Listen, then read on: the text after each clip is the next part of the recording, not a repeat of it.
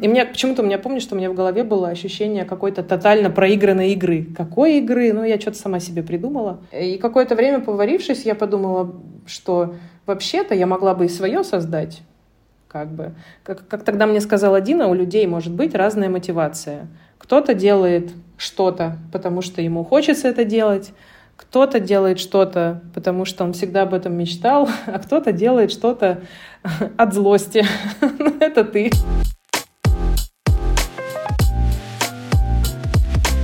Привет, друзья! Это подкаст в каком-то смысле, и мы его ведущие Диана и Аня. В новом сезоне мы говорим про карьеру в новых реалиях с предпринимателями, стартаперами и специалистами из разных компаний, о том, что сейчас изменилось, обсуждаем, как сориентироваться, какие есть тренды, как найти вдохновение и не выгорать на работе, чтобы вы могли примерить этот опыт на себя. Друзья, у нас еще один розыгрыш. Победитель получит приз от Open Face. Про условия расскажем чуть позже. А пока, как и обещали в прошлом выпуске с Настей Шибановой, соосновательницей сервиса «Капсула», мы выбрали победителя предыдущего розыгрыша. Так что проверяйте свою почту. Возможно, это вы. И напоминаем, что по промокоду в смысле латинскими буквами до конца сентября вам будет доступна скидка целых 20% на все услуги капсулы. А теперь к розыгрышу от OpenFace. Условия супер простые. Отправьте нам любой смайлик в чат-бот, hello в смысле нижнее подчеркивание бот, а победителя мы выберем рандомным образом и отправим подарок в любую точку России. Все условия и промокод продублируем в описании к выпуску. Сегодня у нас в гостях Кристина Фарберова, основательница бренда Open Face, и также мы знаем Кристину по ее блогу в Телеграм «Крис печатает», который мы очень любим за честные отзывы на косметику с точки зрения науки. Крис, привет! Привет! Э, традиционный вопрос. Скажи, пожалуйста, поскольку сейчас нас всех раскидало по миру, где ты сейчас находишься? Я сейчас нахожусь в Испании. Я здесь в рабочей командировке. Прилетела я сюда из Парижа где была на конференции вместе со своим кофаундером Наташей Мартыновой. Мы были на конференции э, Viva Technology. Это большая IT-конференция, сфокусированная больше на FMCG, скажем так, индустрии. Вот мы туда летали, чтобы, ну, во-первых, посмотреть, что происходит в Европе, во-вторых, показать э, open face. Вообще как-то мы стараемся больше как-то наносить его постепенно на карту а, Европы. Вот. И это хорошее место, чтобы это делать. Вот я оттуда уже полетела в Испанию. Здесь у меня есть некоторые тоже рабочие дела, связанные с компанией, документами, производствами и так далее. Вот сейчас нахожусь э, в Барселоне. Круто. Кристина, а скажи, пожалуйста, в своем блоге ты писала, что вы на этой конференции собирались познакомиться с IT-командой L'Oreal и обсудить совместный пилот. А скажи, готов ли ты рассказать что-то про этот пилот, приоткрыть завесу тайны? Ну, это пока, я бы сказала, очень рано что-то об этом рассказывать, потому что, как и любая конференция, ее задача — это нетворк. То есть э, задача приехать, э, показать себя, показать э, ваши разработки, чем вы занимаетесь, что вы делаете, какой value вы можете принести. Меня в хорошем смысле удивило, что мы максимально попадаем в современный фокус, скажем так, FMCG и ну, даже я сделаю такое обобщение и медицины, потому что кроме большого корнера Лореаля, там был еще большой корнер Санофи, это как раз uh-huh. медицинская такая корпорация. Вот. И э, слово персонализация или кастомизация, оно звучало отовсюду. Я имею в виду, что это focus, Э, больших компаний в сферах FMCG, в сфере медтеха, в сфере хелстеха. То есть все, что они делают, так или иначе связано с персонализацией.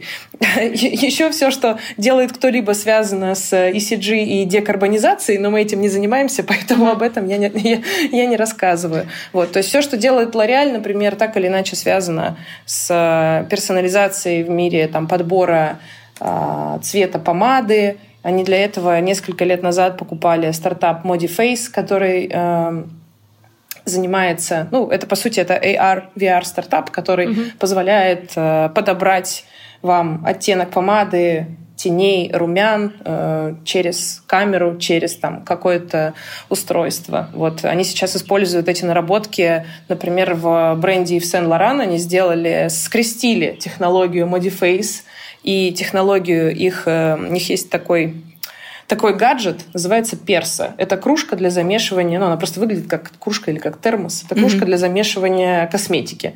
Mm-hmm. Вот, они ее представляли на, на CEST э, несколько лет назад как такое свое изобретение, но что-то ничего с этим в коммерческом поле не сделали. Вот сейчас я ее увидела уже в корнере Ив Сен-Лоран. Они с помощью такого как бы digital -зеркала сканируют лицо и примеряют туда разные оттенки помады. Потом, угу. когда ты говоришь, да, вот этот оттенок мне нравится, не знаю, ну просто Кайф. он мне нравится. Или он мне под, он подходит, я не знаю, под мою шляпу. Ну, я сейчас очень утрирую, конечно.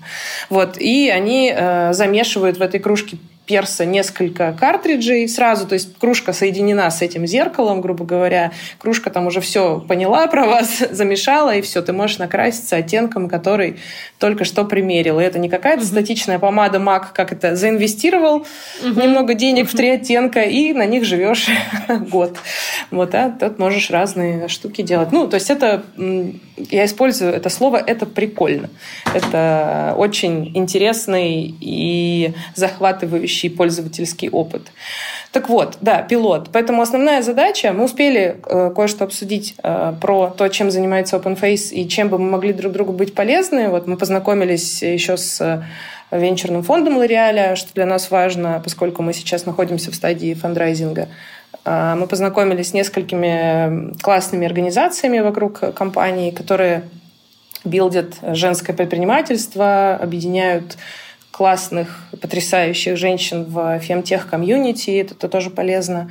Вот. Э, и э, мы хорошо пообщались с командой Sanofi. У них открывается акселератор для стартапов с фокусом на health tech и медтех проекты. Вот, и мы тоже нашли несколько точек для соприкосновения. Еще смешной факт. В очереди за Поки мы познакомились с ребятами из Farfetch. Вот они, они, они нами заинтересовались, мы подружились и тоже немножко пообщались. А, еще мы были на караоке L'Oréal е и тоже хорошо провели время, прекрасно пообщавшись э, с ребятами из департамента разработок компании. Вот. А дальше начинается, то есть задача любой конференции, я сейчас резюмирую, чтобы это не выглядело, как мы съездили потусоваться. Но на самом деле задача любой такой конференции в том, что вы питчите, собираете знакомства, и дальше у вас разворачивается pipeline работы с этими знакомствами, общение, звонки, а, переговоры, встречи, которые потом выливаются в очень конкретные обстоятельства, скажем так. Просто в... мне кажется, что на Россию в этом смысле ковид повлиял не то что драматически, мы очень жестко и быстро перестроились в онлайн. То есть mm-hmm. мы такие, вечеринки по Зуму, да. не вопрос, Переговоры по Зуму – не вопрос. Привлечение инвестиций по Зуму – без проблем. Я не знаю, свадьба по Зуму – да ради да бога. Да что уж, секс по Зуму как бы… Да, да, да, пожалуйста, пожалуйста. То есть мы готовы. А в Европе для очень многих вещей нужна личная встреча. Ну, не говоря уже о каких-то бизнес-вещах, крупных бизнес-вещах. То есть договориться о чем-то там в почте или по телефону или на зуме, ну, о чем-то таком вот, а, ну, это нереально. То есть э, очень важна верификация. Кто ты, откуда ты, что ты делаешь, как ты делаешь, с кем ты делаешь. То есть мы даже когда искали производство для OpenFace в Евросоюзе, мы столкнулись с тем, что очень важно, то есть все, мало того, что условно все хотят посмотреть на твой профиль в LinkedIn, как бы кто ты вообще, э, мы столкнулись с тем, что многие хотят личную встречу просто. То есть из разряда приезжайте, покажитесь, кто вы, что вы. При том, что ну, у нас компания в Литве там несколько лет, и мы, в принципе, там э, операционны, но все равно все хотят видеть живого человека. Угу. К вопросу, кто ты, откуда ты, почувствовала ли ты разницу в отношении сейчас к стартапам из России, а, среди своих коллег. Я сталкиваюсь с этим, например, сейчас в поиске работы, и могу сказать, что по моему опыту в сфере, там, если это крупные международные компании, а, я не вижу какого-то негатива. Он бывает точечный, если ну, конкретный человек как-то э, повлияла, да, у него какая-то домашняя ситуация, еще что-то, родственники, может быть, из Украины, но в целом я не вижу такого большого, как вот говорят, нагнетения того, что все, нас там нас крестят э, и говорят, изыдите, вы русские. А вот что ты считаешь про стартаперскую тусовку, про венчурную тусовку? Как там обстоят дела? Я думаю, что здесь, ну, как в любом кейсе, сложно обобщать, потому что все очень сильно зависит от обстоятельств. То есть, ну, на конференции ни с чем таким мы не сталкивались, э, все в порядке. Ну, во-первых, здесь нужно сделать небольшую ремарку. У нас две компании, головная компания находится в Литве. Формально мы э, литовский стартап. Вот. Язык общения на конференции английский, то есть, ну, никто не просит предъявить тебе паспорт и не спрашивает, а вот какая национальность записана у тебя в дне рождения, условно. Если уж на то пошло, то как-то ну, не знаю, у меня отец э, украинцем записан, ну и что дальше? Опять-таки, здесь есть нюанс, сори, прям маленькая ремарка. Например, у меня друзья пытались открыть э, банковские аккаунты в несколько месяцев назад в Венгрии, допустим, и они не, они не смогли этого сделать, при том, что банк открывал счета для нерезидентов, коими, собственно, они тоже являлись. И им так и сказали, мы открываем э, не резидентам, но except Russians. Вот. Но это, повторюсь, это настолько сильно зависит от конкретного человека на месте, а, от конкретного, от, от конкретной институции, не знаю, от настроений где-то. Ну, по крайней мере, можно сказать, что это не повсеместно. То есть это... Нет. А скажи, пожалуйста, ты уже упомянула, что у вас есть компания в Литве. А, после 24 февраля как-то поменялось а, отношение? Пришлось ли вам что-то менять, а, несмотря на то, что у вас корни вашей компании, в принципе, российские? Ну, мы, как, наверное, как и каждый стартап, стараемся разграничить э, компании и разграничить бизнесы, скажем так. Вот. Ну, это, в принципе, логично, потому что угу. у них разная, разная стратегия совершенно. И э, разные цели и задачи, будем так говорить. Я думаю так, мы, как и все, естественно, гребли в лодке против течения, как бы случилось какое-то количество, не знаю, неудобных или неприятных вещей, с которыми тебе, как стартаперу, приходится работать. Ну, мы поработали, все в порядке. Вот. А, скажи, пожалуйста, ты сказала, что разные стратегии. А какие стратегии у вас а, на российском рынке и как они отличаются от стратегий на зарубежном? На зарубежном рынке мы сильно больше сфокусированы на IT. И для этого есть э, ну, две причины, скажем так. И в, и в целом и на персонализации, и на IT для этого есть две причины. Первое если вы хотите сделать экзит, то есть когда-нибудь продать свою компанию и заработать на этом, а если вы делаете стартап, вероятно, вы хотите этого. Ну, точнее, если вы делаете венчурный стартап, вы, вероятно, хотите этого. Странно, если нет а, то вам, собственно, нужно поле для экзита. Ну, то есть нужно, угу. чтобы кто-то купил в перспективе вашу компанию. Вот в России таких вариантов было немного, а стало еще немногие, еще меньше. Понятно. Вот. Соответственно, при этом все, ну не все, хорошо, достаточно много корпораций в сфере FMCG, в сфере медицины, в сфере, например, производства сырья, потому что туда мы тоже смотрим, и некоторые наши инструменты могут быть применимы для этого. Они находятся, ну, в том числе в Евросоюзе, в частности. То есть часть находится в Штатах, часть находится в Евросоюзе. Поэтому, соответственно, мы туда смотрим и туда ориентируемся, нацеливаемся на пилоты на территории Евросоюза. Вот планируем делать э, в этом году CMARC э, сертификацию. Это сертификация европейская, которая позволяет использовать ваш алгоритм сначала там, там две стадии. CMARC 1 позволяет использовать ваши алгоритмы с врачом, как некий вспомогательный инструмент или, например, как инструмент верификации. А CMARC 2, вторая, вторая, скажем так, степень этой регуляции, она позволяет использовать софт самостоятельно, без врача. То есть это когда софт может сам, грубо говоря, поставить диагноз, сам назначить там, не знаю, лечение по протоколу, естественно, какому-то. Вот сам, сам полностью там, давать рекомендации, что-то еще, что-то еще, что-то еще. Вот это то, чем мы планируем в этом году в Европе заниматься. Вот в России бизнес постепенно перешел в такую более дивидендную модель. То есть, да, мы продолжаем заниматься персонализацией, естественно. Вот, но также у нас появился ряд э, таргетных, но более общих продуктов, которые мы разрабатываем, дистрибутируем и продаем.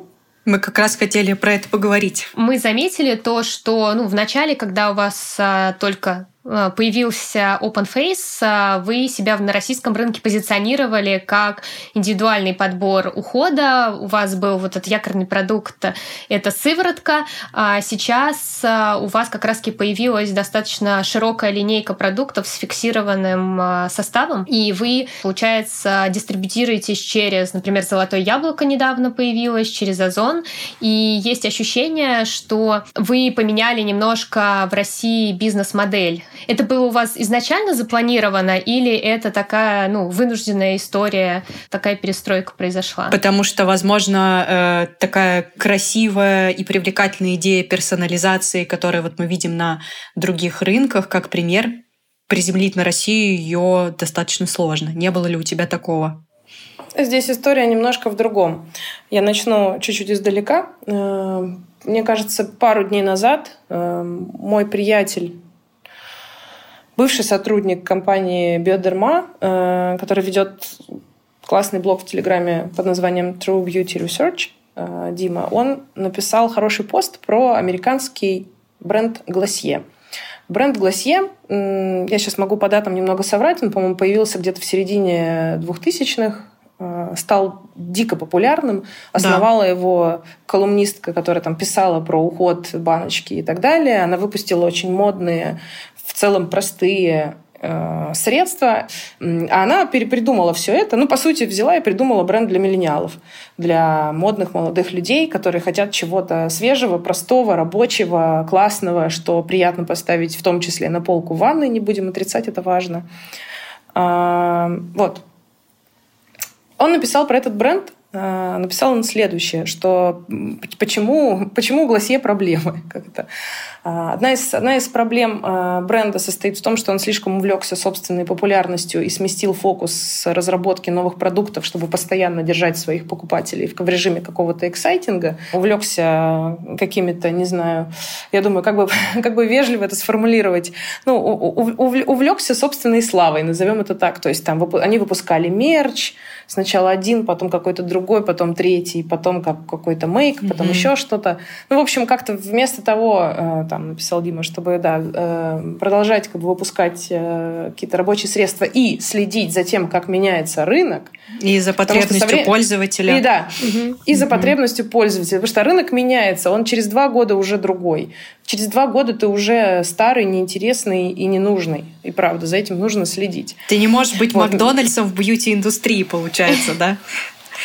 Который а, ну, сто лет с бургером своим одним и тем же. Наверное, жестяной синей банки Невея удается в каком-то смысле быть Макдональдсом в мире бьюти, я думаю. Но, но в целом, да, в целом это другая история, если мы говорим. Тут, тут еще, знаешь, какой момент? Я, я вернусь к топику mm-hmm. Димы, но я скажу, что здесь еще момент такой, что э, все хотят продавать молодым, все хотят молодую аудиторию. Все говорят, мы mm-hmm. бренд для аудитории там 20-35.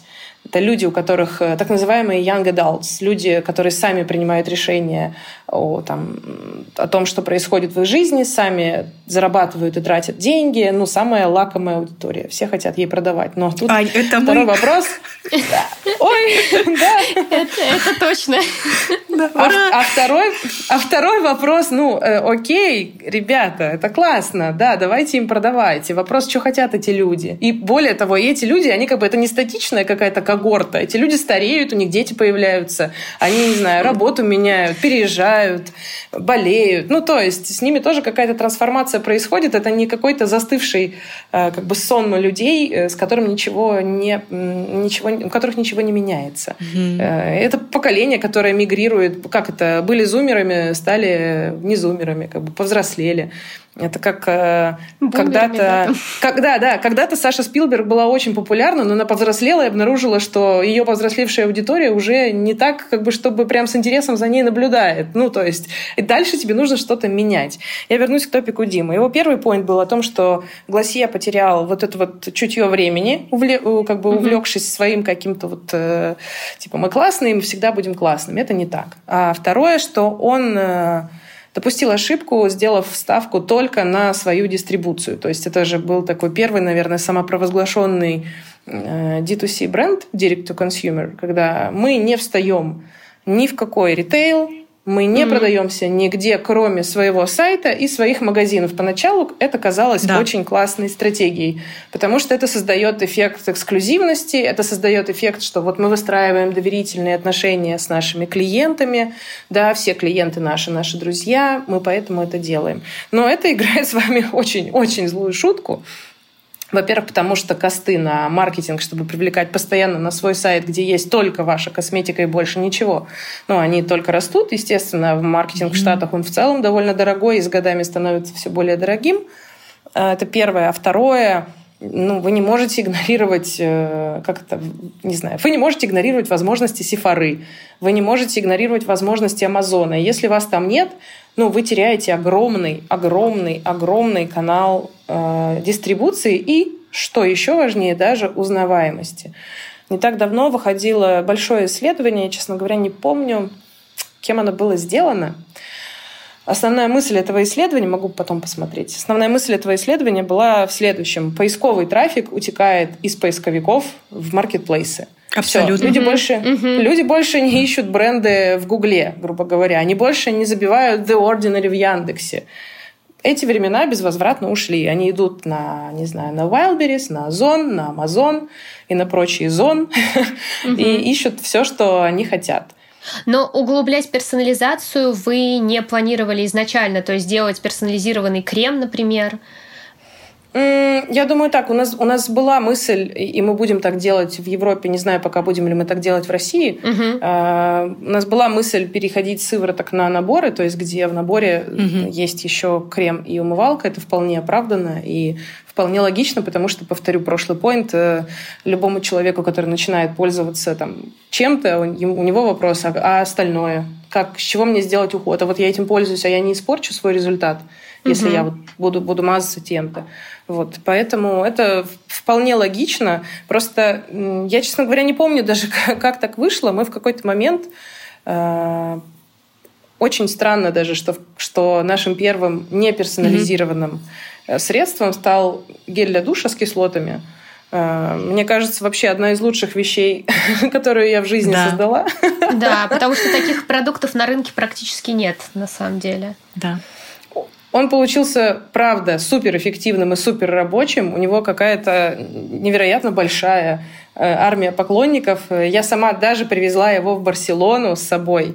Я привезла две банки. Одну в подарок подруге в Париж и одну с собой в Барселону, чтобы иметь возможность здесь им намываться. Это, правда, очень, очень классная рабочая штука. Гель — это любовь, конечно. Слушай, ну если получается подводить итог, то э, даже если у тебя была у твоего стартапа какая-то основная идея, нет смысла сопротивляться привычкам пользователя, идти им наперекор и э, деньги инвесторов э, вламывать в маркетинг, имеет скорее смысл интегрировать э, маркетплейсы в часть своей стратегии для того, чтобы тех же пользователей привлекать и потом знакомить с твоим персональным продуктом.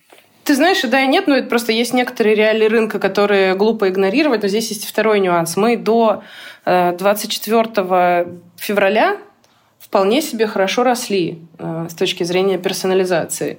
Mm-hmm. Вот. То есть, да, мы уже запустили что-то на маркетплейсах, мы уже выпустили коллаборацию с другим российским брендом Art Fact. Mm-hmm.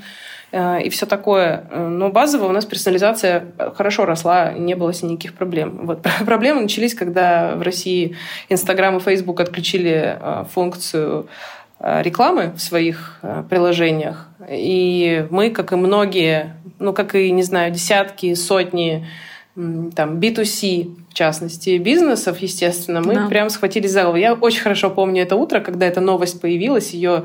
Причем сначала расшарила мой третий кофаундер Дина с вопросом «Это, наверное, прикол?» Типа шутка. Э, расшарила в нашем кофаундерском mm-hmm. чатике. Ну, это реальная проблема, потому что это единственный, наверное, из ныне существующих э, каналов, который, а, реально масштабируем, б, э, хорошо оцифрован, ну и С позволяет да. вам понимать, что вот там за 3 рубля я могу в целом, в перспективе получать там что-то. Понятно, что здесь масса нюансов, естественно, за 3 рубля вы ничего не получите. Вы будете очень долго и дорого разгоняться, пока за 3 рубля начнет что-то получаться. Но базово, тем не менее, это масштабируемый канал э, рекламы, масштабируемый канал продаж. Для сотен бизнесов это стало огромной проблемой. Вот, соответственно, ну, для нас тоже это в каком-то смысле стало проблемой, потому что это заставило нас искать э, другие, радикально другие каналы для дистрибуции, маркетинга, рекламы. И ни один из, ни один из доступных э, в России каналов не адаптирован к бизнесу так, как были адаптированы Инстаграм и Фейсбук, это ну, просто реальность. Вот. То есть да, мы нашли, естественно, альтернативы какие-то, но они работают хуже, разумеется, чем, чем это. Если говорить именно ну, вот про такой как бы тип рекламы. Но у тебя еще сильный личный бренд и очень популярный блог. Кажется со стороны, что э, те, кто успел это сделать до 24 февраля, когда потом все ломанули Телеграм, они прям молодцы. Вот эти инвестиции временные как будто бы окупились. Ну, я думаю, что да, это важно. Ну и в целом важно. На самом деле личность того, кто делает какой-то продукт, я думаю, она э, в России точно. В России важна. Мой приятель э, Кирилл Кулаков, основатель сервиса «Бери заряд», как-то сказал хорошую вещь. Э, он сказал, какой покупательский принцип в России, Штатах и Европе? В России спросят, а дешевле можно? А кто это делает? Покажите документы. Это точно можно использовать? В Европе спросят, это достаточно экологично? Если да, я покупаю. В Штатах сколько стоит? Класс. Ну, то есть, как это, уровни доверия и готовности, даже не доверия, я бы сказала, уровни покупательской способности, они разные совершенно. Это правда. То есть мы даже, когда запустились в Европе и начали продавать без mm-hmm. вообще какого-то медиа-кавериджа, то есть в России нас многие написали, когда мы стартовали, у нас вышло много публикаций, там она списала в Андерзин, Афиша, да. Бюро там, и так далее. Угу. Вот. Плюс был мой канал, опять-таки, да, и так или иначе как бы, люди что-то про нас узнавали, знали и так далее. А ну, в этом смысле в Европе мы на тот момент еще ничего не сделали с точки зрения пиара. А, и, и, и даже там в целом люди охотно покупают, они такие, да, классно, ну то есть э, выглядит все хорошо, звучит хорошо, я попробую. Э, порог входа как бы он немножко другой, и отношение к покупке и к пробе чего-то тоже другое.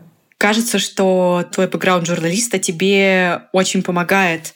Расскажи, пройдя тот путь, который ты сейчас прошла, каких э, тебе софт или хард скиллов э, категорически не хватало? Испытывал ли ты по этому поводу стресс? Вот тоже очень интересно. Но я же, как и, как и всякий русский человек, живу синдромом самозванца, и, конечно же, я испытываю стресс в целом я, в целом я испытываю стресс более-менее регулярно. А если ты предприниматель, ты как бы не живешь в ином э, сетапе. Ну, давайте я расскажу. На самом деле у нас э, в OpenFace три кофаундера, и так исторически сложилось, ну, даже не исторически, я думаю, это был осознанный выбор, угу. что каждый из нас закрывает определенную потребность, задачу и ну, какой-то... В общем, оунит какой-то бизнес-процесс.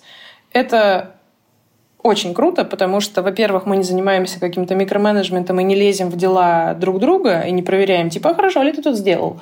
Вот. Это, а во-вторых, ты точно знаешь, что какой-то большой процесс, он закрыт кем-то, кто его точно будет тащить, а если чего-то пойдет не так, он придет и скажет, слушайте, я не справляюсь, мне тут не хватает там этого, не знаю, или не знаю, mm-hmm. как поступить и так далее.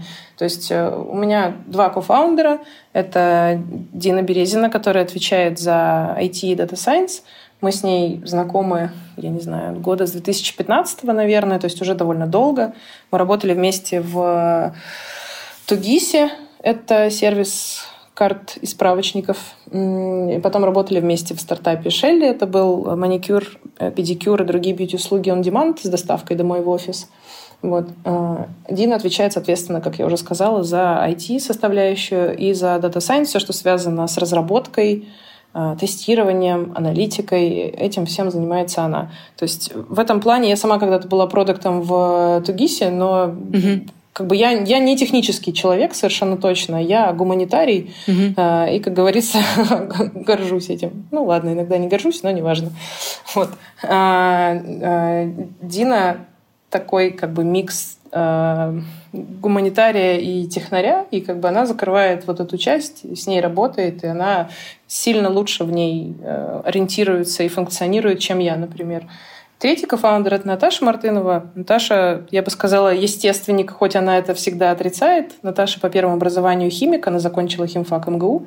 а по второму она финансист. Вот, она закончила я забыла точное название факультета, но, в общем, финансы в высшей школе экономики. Вот, соответственно, Наташа, на самом деле, она нет, как ни странно, она практически не отвечает за химию, она отвечает, собственно, за финансы, за юридические вопросы, вот, и за ряд э, операционных э, задач и вопросов. Вот, я отвечаю за физический продукт и за маркетинг.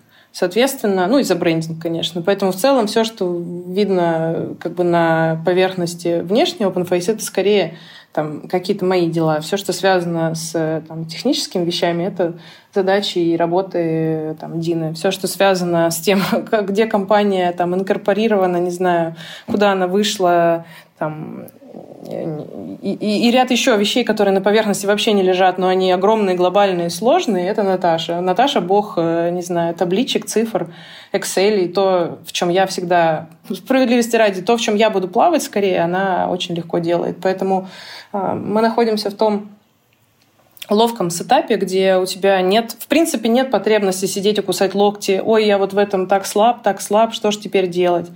Э, мы разные, каждый из нас хорош в чем-то, мы комбинируем и объединяемся для того, чтобы делать продукт, а не для того, чтобы ныть, вот как же мне не повезло не родиться аналитиком условно. Да. Это я про себя, конечно же. Вот, поэтому, ну и плюс, как это, плюс Наташа не дает нам расслабиться, она периодически проверяет, как это, прочитали ли мы налоговый кодекс, там, готовы ли мы там сдать, сдать э, небольшой зачет там по финансовому моделированию и вот это все. Слушай, э, звучит, вот. что у вас все супер эффективно налажено и очень комфортно. А вот Вообще, дай да. вред... Дай вредный совет, как э, развалить партнерство и перессориться с основателями. Ну, наверное, самый простой вредный совет это всегда тянуть одеяло на себя. Я думаю, так. То есть, э, как бы всегда ставить свои интересы во главе угла. Вот, не, не разговаривать и не обсуждать проблемы. Это тоже такой mm-hmm. вредный совет какими бы они ни были, не знаю, нехватка денег, э, ошибка, что-то еще, обиды какие-то и так далее. Вот. А, ну и третье, мне кажется, что у вас да, в целом у вас должно быть достаточно сильное желание билдить стартап, чтобы вы держались на плаву, потому что там, ну, OpenFace пережил, переживал много сложных моментов, как и, наверное, любая компания. И в целом в эти моменты мы вполне могли там и рассориться, и развалиться, и закрыться, и все что угодно. Угу. Но, правда, каждый, каждый раз у нас хватало сил тащить э, эту лодку дальше, и вот дотащили, теперь она вполне себе классно плывет и даже сама себе паруса надувает условно. А, я думаю, что невредный совет будет звучать следующим образом. Ищите в партнеры людей из тех областей, знаний в которых у вас либо нет, либо вам их сильно не хватает. Не надо искать тех, с кем вам а, ну, кто дублирует вас. В этом нет никакого смысла. Ищите тех, э, чьи навыки необходимы, но при этом вы не можете их закрыть и не можете никак их восполнить. Ну, то есть вот. как пазл, чтобы каждый дополнял друг друга по факту. Да, да, да. Ну, потому что как у вас, у вас есть э, как-то почему, например, ну почему в стартапах часто есть CTO? Потому что у вас есть разработка, это всегда дорого, а, и кто-то должен это делать. Вы либо как бы у вас огромный найм, вот. Но опять же, кто-то должен еще им руководить, кто-то должен придумывать там инженерно, как это все устроено и так далее.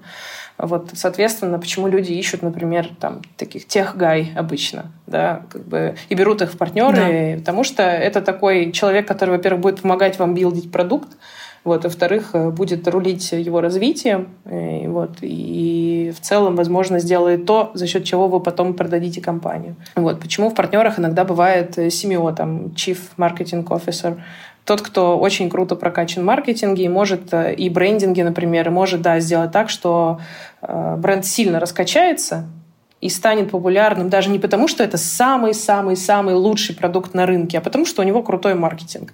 И он может вырасти с нуля до миллионов условно. Угу. Поэтому, да, партнеров нужно искать по скиллам, которых у вас нет, и которые нужны для того, чтобы, для того, чтобы все получилось в бизнесе. Угу. Я думаю так. Ну и при этом, конечно, фактор комфортности взаимоотношений тоже никто не отменял. Так получилось, что у нас э, ну, во-первых, мы как это female founders стартап, во-вторых, то есть у нас три основательницы, они все женщины. И в-третьих, у нас в целом на 90% э, woman team, то есть у нас 90% состава команды — это девушки и женщины. Классно. Ну, так получилось. И в целом, хотя у нас нет каких-то гендерных предрассудков, что мы нанимаем только вот как бы исключительно по такому принципу. Но я могу отметить, что как человек, который работал, э, э, ну, в IT в частности, работал в основном в мужских коллективах, я могу сказать, что это довольно комфортно. В смысле, работать с женщинами довольно комфортно. Если вы собираете команду э, единомышленников, которые готовы которые готовы к разному, потому что в стартапе ты должен быть готов, что иногда будет очень трудно, иногда будет паршиво, иногда тебя придавят бетонной плитой, и это вообще не фунт изюму, все эти бизнес-дела. Вот. Но иногда будет классно, иногда ты вспомнишь, что вообще-то ты, не знаю, в и в ковид запустил э, продажи в другой стране, например. Ты такой, ой, я, кажется, оказывается, я молодец. Да. Надо прям не забывать об этом. Надо, не знаю, бумажку наклеить куда-нибудь. Кристин, а скажи, пожалуйста, если говорить про тебя в предпринимательстве, получается, ты уходила из найма уже состоявшимся специалистом, а, и сейчас несколько лет э, ты рулишь OpenFace. Вот то, зачем ты уходила, ты это нашла в предпринимательстве? Это очень хороший вопрос. Мне кажется, что базово все, что я делаю, э, я делаю просто потому, что мне Э, становится в какой-то момент скучно, я хочу, чтобы мне перестало быть скучно, и я начинаю ну, что-то следующее. И вот что-то следующее, стартап в том числе отчасти стал, стал таким. То есть э, я закончила работать в Шелли, вот.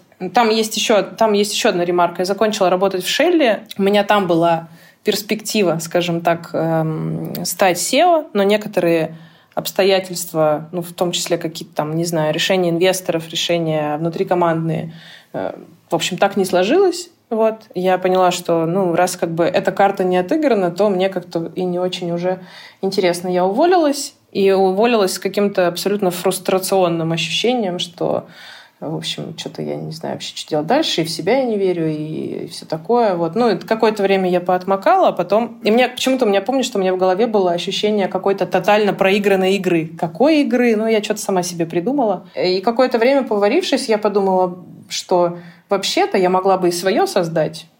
Как бы. Как, как тогда мне сказала Дина, у людей может быть разная мотивация. Кто-то делает что-то, потому что ему хочется это делать, кто-то делает что-то, потому что он всегда об этом мечтал, а кто-то делает что-то от злости. Это ты. В смысле, я подумала, так, ну сейчас. Ага. И на самом деле я подумала, что я да, уже достаточно много лет работаю в найме, и дальше я встаю перед развилкой. Нужно либо идти в большую компанию дальше, потому что ну, у меня есть какие-то свои ожидания, зарплатные в том числе и карьерные. Это скорее мне даст не стартап, а ну, какая-то большая корпорация. Но опыт работы в корпорациях показал, что я неподходящий скорее неподходящий для них человек для такой вертикальной корпоративной структуры. Вот. То есть мне становится и скучно, и грустно, и грустно от того, что там слишком много бюрократии, и мне тяжело в ней э, существовать, а я человек достаточно, прости господи, креативный, вот, и мне, правда, тяжеловато в таких структурах. А вот, вот в ну, найме, ну, в стартапе тебе как было? В стартапах другая беда. Стартапы часто основаны молодыми ребятами, безусловно, классными, хорошими, там, часто до 30 лет, у которых э, нулевой уровень и ноль э, навыков управления людьми, управления командами. И, к сожалению, вот да. казалось бы, это настолько какая-то, ну, не, обяза- не обязательная вещь, в смысле, это вроде бы не то, чтобы там нет финансирования или, не знаю, там нет технологического какого-то э, как это, превосходства в чем-то, не знаю, идеи, но эта штука в итоге оказывается часто совершенно невыносимой, сложной и даже способна развалить ваш бизнес на самом деле. А, ну, просто потому что, во-первых, вы сталкиваетесь с тем, что у вас между людьми, департаментами и командами не ходит информация. Люди не понимают, э, что они делают, что делают их коллеги, не могут срастить все это в какой-то один процесс. Э, вот. Во-вторых, э, ну, часто, если у тебя нет никаких управленческих навыков и какого-то менеджмента людьми, собственно, ты не понимаешь, что люди хотят, люди долго не задерживаются в команде, нет какого-то, прости господи, тимбилдинга, опять-таки, не получается собрать э, вот какой-то пазл из людей в, в, одно, в одну сферу, скажем так. В один шарик, который бы вот покатился и куда-то все это понес. Вот. И это становится большой проблемой. Я поняла, что, честно говоря, опять-таки второй раз входить вот в эту реку, где... И это не то, на что ты, ты можешь повлиять, да, если да. это не твой стартап. Более того, ну ты уже устал, ты такой, ну я не готов опять, вот опять с этим сталкиваться. Ну, в смысле, опять-таки, мне некомфортно в этом работать, я очень хорошо понимаю, что мне некомфортно и что так будет, и ты такой, ой, нет, ну только не это. Как бы, и вот я сидела, думаю, ну и чего, как бы, ну и куда, вот дальше. ну ладно, подумала, сделаю свое, раз так. Вот. Мне поначалу, конечно же, было очень страшно. Я была уверена, что у меня ничего не выйдет вообще, что все идеи, которые я придумываю, они дурацкие, идиотские. Хотя у меня есть универсальный ответ, и он, кстати, совершенно правдивый. Когда у меня спрашивают, как ты придумала OpenFace, ответ такой. А, в 2000 2015 году, когда я работала в Тугисе, я придумала кухню на районе. Насколько я помню, кухни на районе тогда не существовало. Я на самом деле, приехав в командировку в Новосибирск, увидела, как в офис к ребятам приходила каждый день какая-то женщина с тележкой и угу. раздавала им ранее заказанные коробочки с домашней едой. Кому-то гуляш, кому-то суп, кому-то там салат. Вот. И собирала на блокнотик, записывала, кому что там из ее меню на следующий день принести. Я подумала, ну, это такой дешевый обед домашний, который тебе приносят там к определенному времени. Я подумала, блин, круто. Э, и у меня тогда созрела идея кухни на районе, я поделилась ею со своей командой разработки из э, Дугис. И я помню, что мне тогда все сказали, что это чушь собачья, что... Ну, не то, что чушь собачья, что типа, ой, у тебя, у тебя никогда Интересно. не сойдется юнит, юнит экономика, ты никогда не пофиксишь эти локальные кухни, там тебе их надо много, а у тебя тут вот не сойдется, это косты. Да, да кто тебя купит. Короче, Ну, в общем, да-да, это все типа ерунда, это все не будет работать вообще. Фу-фу-фу. Ну, и я тогда подумала, ну, раз мне такие тех гайс клевые говорят, что это фигня, а я только начинаю работать в IT, я до этого работала в медиа э, много лет. Я такая думаю, наверное, это правда фигня. Но я действительно так начинаю думать, потому что, потому что они для меня авторитеты, а я сама себе не авторитет в этом пока, еще на тот момент. И я положила эту идею в ящик с э, хорошими идеями. Вот. Потом, когда я работала в Шелле, уже где-то через... В 2016 году, через год, я э, придумала ясно. Ну или Better Help, кому как mm-hmm. больше нравится. Я так говорю, я придумала ясно. То есть э, меня очень увлекало, я сама ходила, я сама не ходила, занималась с терапевтом, э, с психологом в онлайне, и меня абсолютно увлекала идея удаленной поддержки, удаленной возможности вот. И я тогда тоже поделилась этим с э, командой, с SEO, и он сказал тоже, ой, да у тебя там ничего не сойдется, юнит-экономика не сойдется, это все ерунда, чушь там. В общем, все это никому не нужно вообще, кто в России ходит, кто в России ходит к психологу там, и так далее.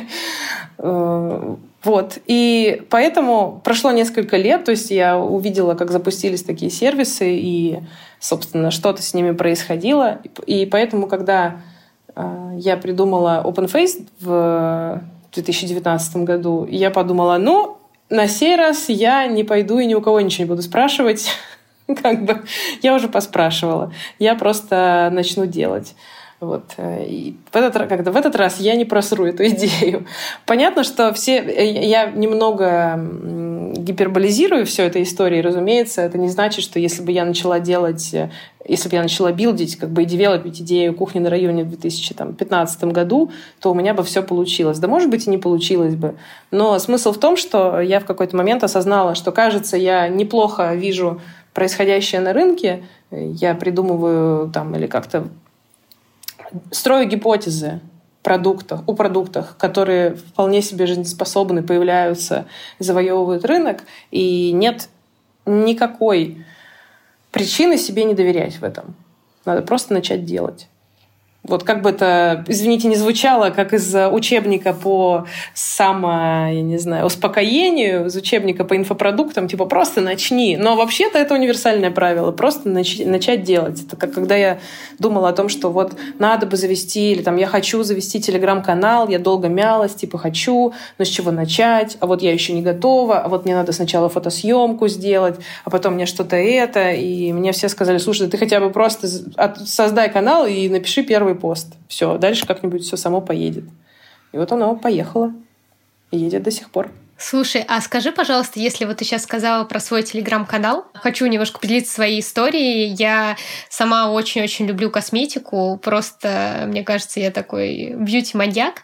И в какой-то момент я поняла, что я хочу с этим делиться с людьми, потому что мне часто задают разные вопросы, консультируются, и я решила создать свой инстаграм-канал а, и постить туда свои мысли. А, и в какой-то момент я поняла, что я очень быстро перегораю, и что мне просто не хватает мотивации. У тебя были такие моменты, что ты перегорала, и если были, то как ты с этим справлялась? Ну, были, конечно. Я могла ничего не писать в канал, там, не знаю, неделю или две. Мне муж давал пендель и говорил, типа, ты забросила канал, ты не ведешь канал, веди канал, веди канал, веди канал. Вот, как бы я, я тоже перегорала, но я отношусь к каналу как мини-медиа, и э, я, во-первых, стараюсь какие-то рубрики придумывать, во-вторых, стараюсь э, придумывать и размышлять над материалами, которые могли бы быть кому-то интересны. Ну, в смысле, не просто там постоянно писать отзывы на банки. На самом деле, мне самой это не очень интересно. А вот покопаться в каких-то проблемах, типа, у меня есть посты, которые я пишу с удовольствием, мне нравится собирать информацию, мне нравится наблюдать за дискуссией. А у меня был пост почему там, почему цены на косметику скоро изменятся, собственно. Mm-hmm. И там, mm-hmm, да. там я, я объясняла про то, как нарушаются цепочки поставок, про то, как инфляция на это влияет, там, про то, что происходит с производствами китайскими и так далее. Вот я обожаю такие штуки, потому что мне самой интересно в них поковыряться, почитать кучу американских э, источников, которые про это уже, естественно, сто лет назад написали, ну, в каких-то отрывочных как бы, материалах. Вот. Э, и дать такую небольшую аналитику и срез, а что происходит. Как бы. Вот. Э, разобраться в какой-то штуке, почему она вот такая, а не такая. Вот. Какой-нибудь... Как-то... У, меня, у меня есть материалы, которыми я горжусь. Вот у меня был большой текст на Wonderzine, например, про то, почему в России любят лечить демодекоз и почему это диагноз... Да, я его читала. Очень классно. Не признанный западной медициной, и вообще-то вы можете от себя отстать э, в целом. Как бы дело вообще в другом. Ну, только все это объясняется, опять-таки, с точки зрения э, медицины, скажем так, и так далее. А скажи, а время много занимает ведение этого блога? Кажется, э, я даже думала, что вот моя такая теория, что над этим блогом работает просто большая команда людей, как над медиа. Да, я тоже думала. Нет. Нет. А это в рамках твоей работы над стартапом твои кофаундерки не, не говорят тебе, Кристин, ты выпустила пять постов, а вот на мое письмо там, не знаю, не ответила. Или это просто как часть твоей работы над э, стартапом? Я думаю, что это все может в довольно фоновом режиме часто проходить. Ну, во-первых, я какие-то вещи на выходных делаю, для меня это и несложно, и не напряжно, и очень много вещей происходит в фоновом режиме, то есть я могу, не знаю, mm-hmm. куда-то идти, ехать, о чем-то думать, размышлять над какой-то там темой или топиком. То есть я недавно, например, э, написала пост почему, ну, грубо говоря, почему понятие там э, woman pain, типа женской боли, оно в, там, врачами часто недооценивается. Врачи считают, что если женщина жалуется на здоровье, на какие-то, на боль, например, то это она симулирует, или это она что-то ей придумала, это все в ее голове, на самом деле ей не больно. Вот. И я об этом недавно, читая какие-то тексты там в каком-то американском медиа, я об этом подумала, потому что я наткнулась на вещь какую-то связанную с этой, подумала, о, вообще-то это отличный топик для, э, ну, во-первых, для текста, во-вторых, в целом это прям интересная мысль, я бы ее поразворачивала. Или могу что-то где-то читать, типа на Refinery 29 прочитать какой-нибудь текст, там будет какая-то маленькая ремарочка, там, uh-huh, uh-huh. и из этой маленькой ремарочки появится пост про то, что, оказывается, растительное, э, господи, растительное акне, растительное молоко потенциально может э, быть э, не супер полезным для кожи из-за того, что в нем много сахара. И в отличие, например, от, коровьего, от коровьего молока, оно действительно может там, провоцировать высыпание. Как, как ни странно, это совершенно неожиданно. И тоже это вызвало какую-то бурную дискуссию. Как это? У меня есть три топика в канале, которые всегда, когда хочешь написать популярный пост, напиши либо про коки, либо про месячные, либо про молоко и акне. Все, прочтение тебе гарантировано.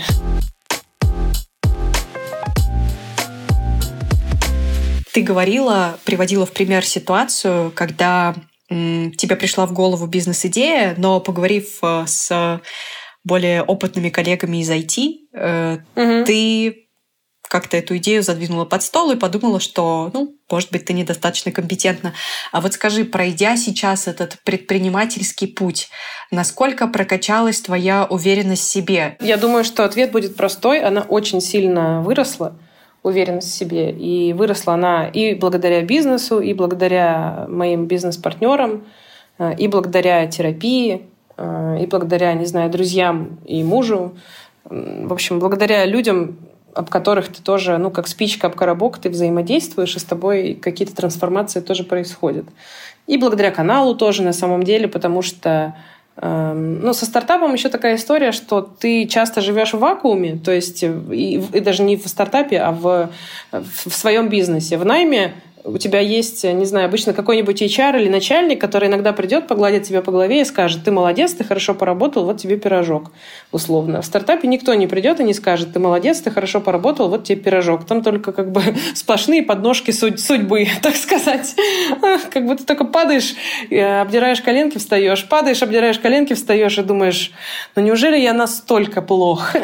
Как бы вот, но при этом под, иногда ты смотришь и такой, я уже падал, ну или там спотыкался столько раз, а я все еще как бы иду по этому канату. Наверное, это что-то да значит.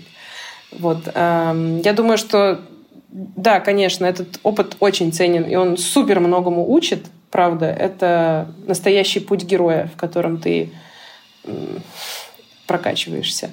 Конечно же, да, я стала гораздо более уверенней и и сильнее. Вот, поэтому я не знаю, захочу ли я когда-нибудь делать какой-то еще стартап. Может быть, и захочу, а может быть, захочу просто делать бизнес. А может быть, не знаю, захочу на Бали мебель из лодок делать. вот. Но я совершенно точно буду подходить к этому уже с немножко другой, более рациональной позицией и более спокойной, наверное, вот, и более такой продуманной, но и более уверенной тоже. Если подводить э, итог твоему скачку э, и победному шествию в предпринимательстве. Скажи, пожалуйста, э, какие вещи, вот, может быть, какие-то топ одна, две, три вещи, которые тебе дают в этом энергию, да, в том, что ты сейчас делаешь, а что отнимает? А, что отнимает? Потребность доказывать, э, вынужденная потребность, необходимость доказывать, что ты не верблюд – Э, это обычно случается в фандрайзинге и обычно случается, ну, когда вы ищете деньги, обычно привлекаете инвестиции. Обычно это случается, причем среди, э, ну, так вышло исторически, среди российских фонд, фондов там, и инвесторов. То есть, во-первых, э, как бы там ни было, всегда было, есть и будет, по крайней мере, в России, долгое время было, есть и будет вопрос к тому, что ты женщина и партнеры твоей женщины, вы делаете какую-то компанию, еще это вроде какой-то косметоз. То есть никто еще даже не разобрался, но уже какое-то мнение сложилось. То есть, э, типа, что, дать деньги трем телкам? Ну, условно. Как бы, то есть, вслух, вслух тебе, конечно, никто этого не скажет, но как бы душок такой все равно, все равно может быть. Вот, тебе нужно потратить прям определенное количество сил, энергии, ресурсов, повторяя как заведенные одно и то же, э, для людей, которые не очень хотят на самом деле погружаться и разбираться. Мы просто сталкивались с этим много раз. Я не, не нытик, как бы. Мне несложно повторить и рассказать. Но да, мы с этим сталкивались. И тебе нужно сначала доказать, что ты не верблюд, и только потом можно перейти к обсуждению вопросов, собственно, там, фандрайзинга, инвестиций, оценок, цифр, метрик и так далее. Вот. Это утомляет, и это всегда забирает силы, правда. То есть это никак тебя не наполняет, это только тебя выматывает, потому что ты бегаешь как пони по кругу. Вот. А что наполняет? Э, ну, наполняют простые вещи, не знаю. Наполняют, естественно, удачные запуски, хорошие продажи, цифры, не знаю, там какие-то классные а, проекты, которые вы делаете. Наполняют, когда команда прирастает талантливыми людьми, потому что это не только там, классные результаты в будущем, но и оценка тебя и как бизнеса и компании, что в ней хотят работать талантливые люди, и как э, в том числе там, основателя, руководителя, что к нему приходят такие люди, и они хотят что-то здесь делать. Вот. Конечно же, финансовые результаты всегда наполняют, поддерживают, и ты чувствуешь себя и увереннее, и спокойней, и победоносней как-то от того, что все получается и круто. Ты сам, ты сам, ты и твоя команда это делаете. Любое покорение, наверное, каких-то вершины Рубиконов, оно всегда приносит удовлетворение в конце, хотя в процессе может быть очень тяжело. Но это все путь героя. По нему интересно идти. Я не жалею, что хожу по нему.